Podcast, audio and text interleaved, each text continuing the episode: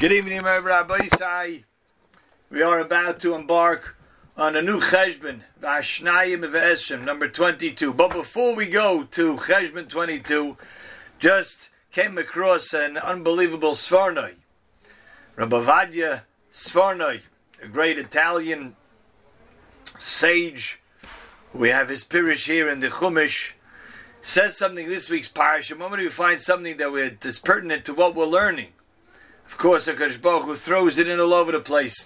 What we're learning comes up right in the weekly parasha. We have to mention it. So this is something still from Cheshbon 21, that Mishnah that we repeated several times over. Kala mekayim es ha'Torah me'oini soif lekayim me'oisher, and kala mavatla es ha'Torah me'oisher soif levatla me'oini.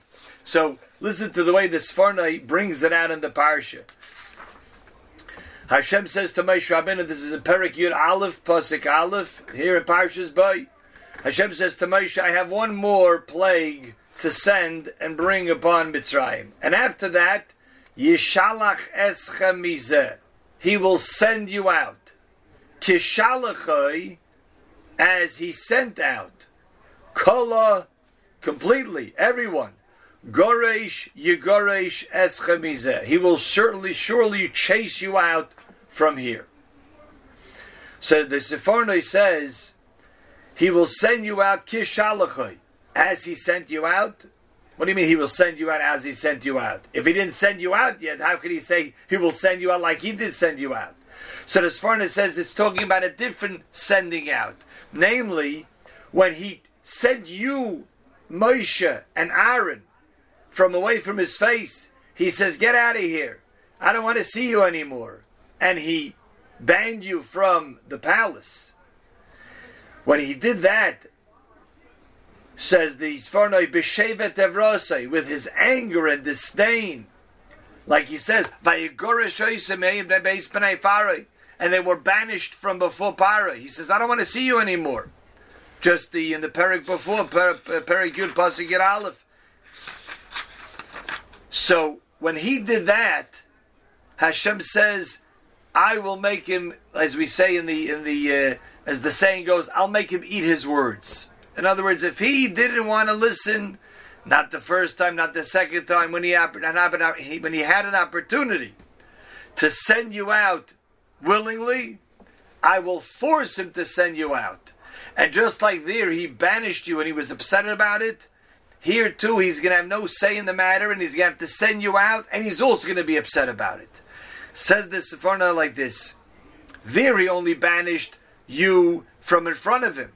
But now He's going to be Goresh, Ye Goresh, as Kulchem, He calls out Malkim. He's going to have to send out all of the Jews from the entire place. Ki omnam zem midas tzidka shel HaKadosh Baruch Hu. This is the way of righteous justice. From HaKadosh Baruch Hu. Kishi yisakish adam, when a person is stubborn, me'aseis haroyu, what he's supposed to do. Levilti aseis ritzayin kain, a person is stubborn, he says, I'm not going to do what Hashem wants me to do. I'm going to do it the way I want to do it. Yasem HaShabarach mimenu b'sar v'yogin. We can never escape Hashem.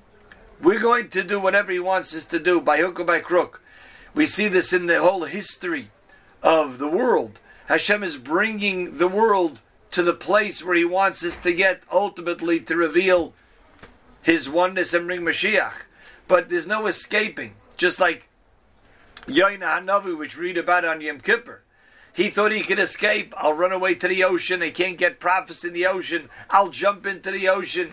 Hashem says, I'll bring you right back. He swallows him up into the belly of a fish, spits him out back onto the land. Hashem says, you can't run away. You can't run away, and if you try to run away, you're still going to have to do it, but then you're going to do it gritting your teeth. Then you're going to do it being upset. Yaseh ma'ashabarach mimenu. You're going to do anyway what you're trying to run away from doing. But b'tzara v'yogoin. You're going to do so in sorrow. V'loi l'rotzin yeloi. And then it's not going to be as meaningful. It's not going to be taken as well by Hashem. Because, you're doing it grudgingly.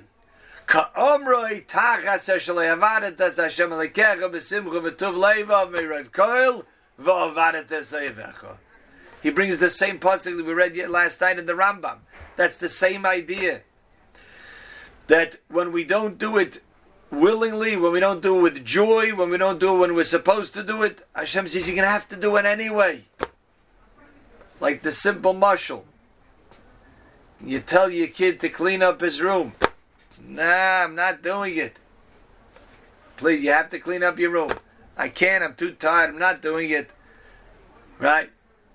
He's going to do it anyway, because he's not coming to the supper table until he cleans up the room.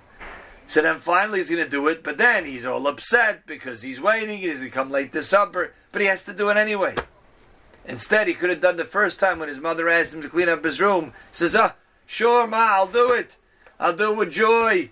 Keep it of aim, I get a mitzvah, my room will look nice. That's why Hashem treats us. Hashem says, do it.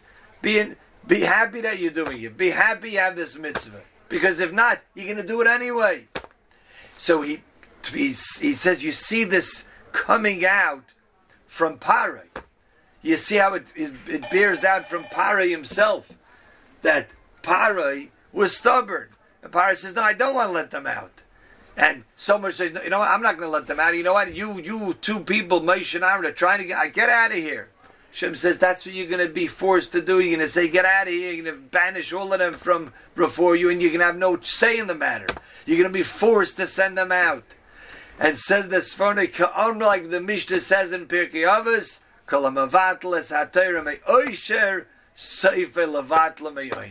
the same Mishnah once again. So we get the Mishnah from the Chovos HaLevavos. We got the Mishnah from the Seforno over here. We got the Mishnah from the Rambam. All from different points, but really one central theme. This idea that HaKadosh Baruch Hu says you have to do certain things in this world. That's why we're here. And we can do it begrudgingly, or we can do it with joy. But when we don't do it with joy, Hashem says, because you didn't do it besimcha, or v'tuv levav, with gladness of heart, may Rav Koil, when you had everything was going well for you. And yet, sometimes when things are going too well, we get a little bit too arrogant. We think, the world belongs to us and we can make the choices. I mean, look how much money I made in the stock market this year. I must be smart, right?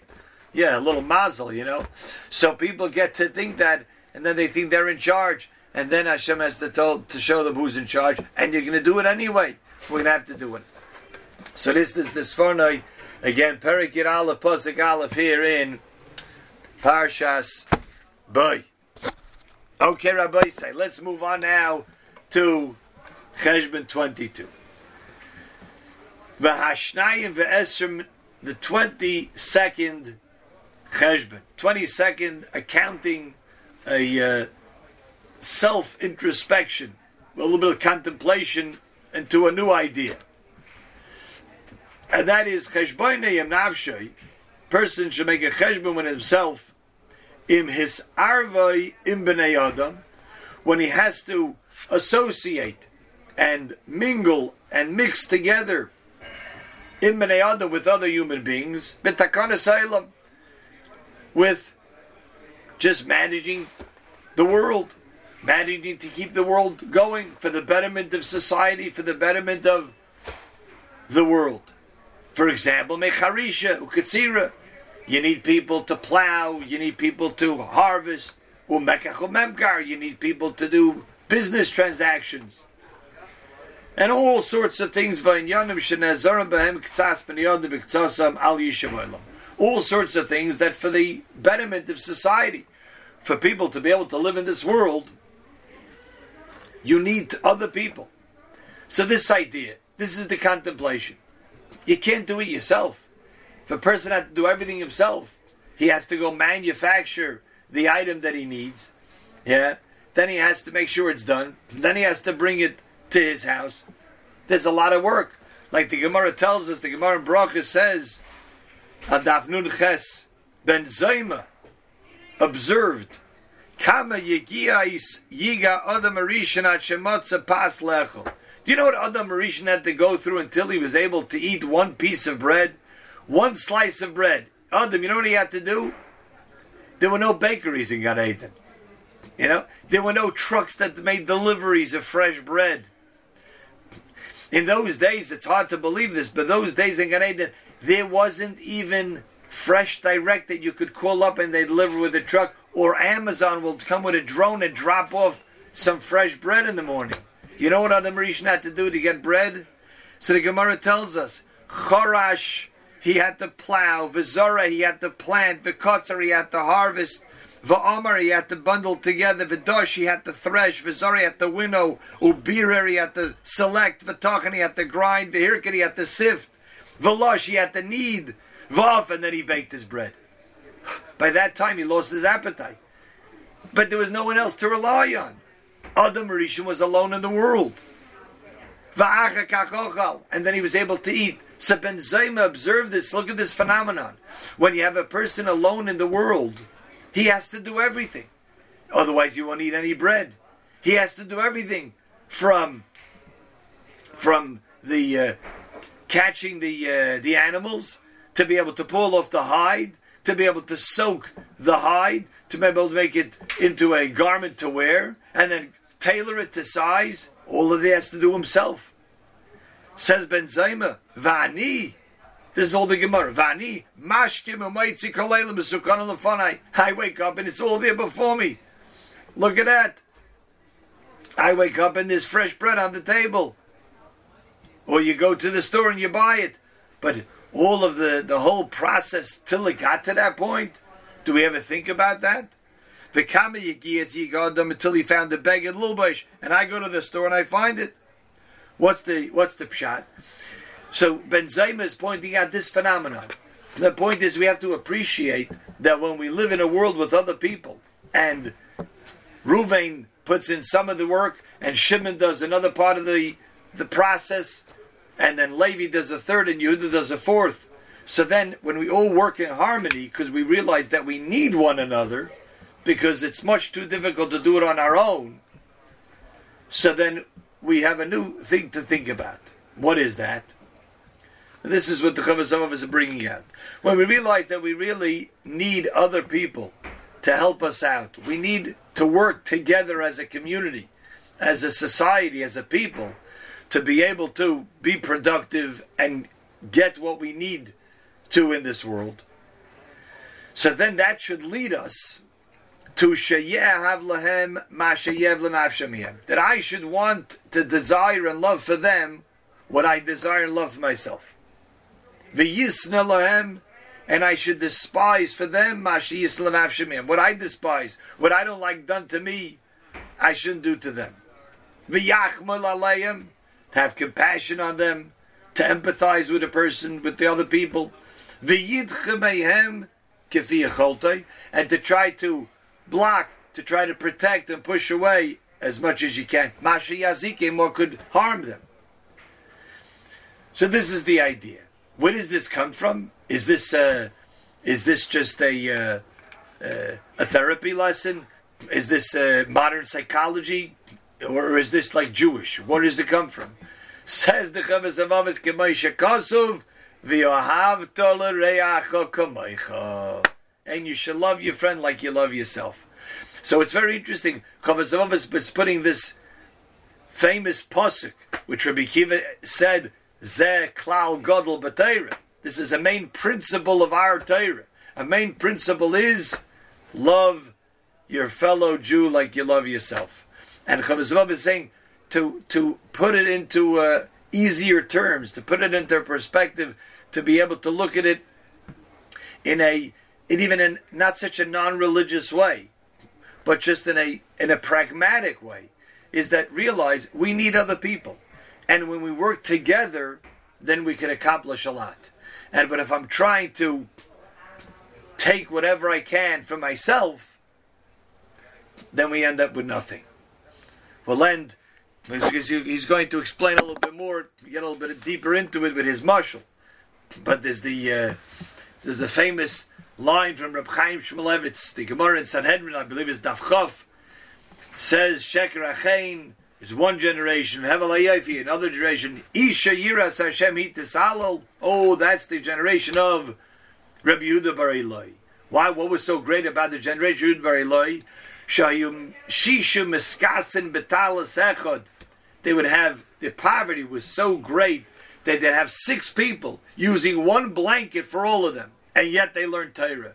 So Sheker Achein, that's the generation of Moshe Rabbeinu in the Midbar.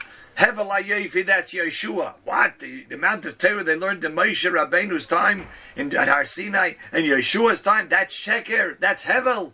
Compared to Rabbi Yehuda Bar Elohi's time, that's such poverty. And yet they still learned.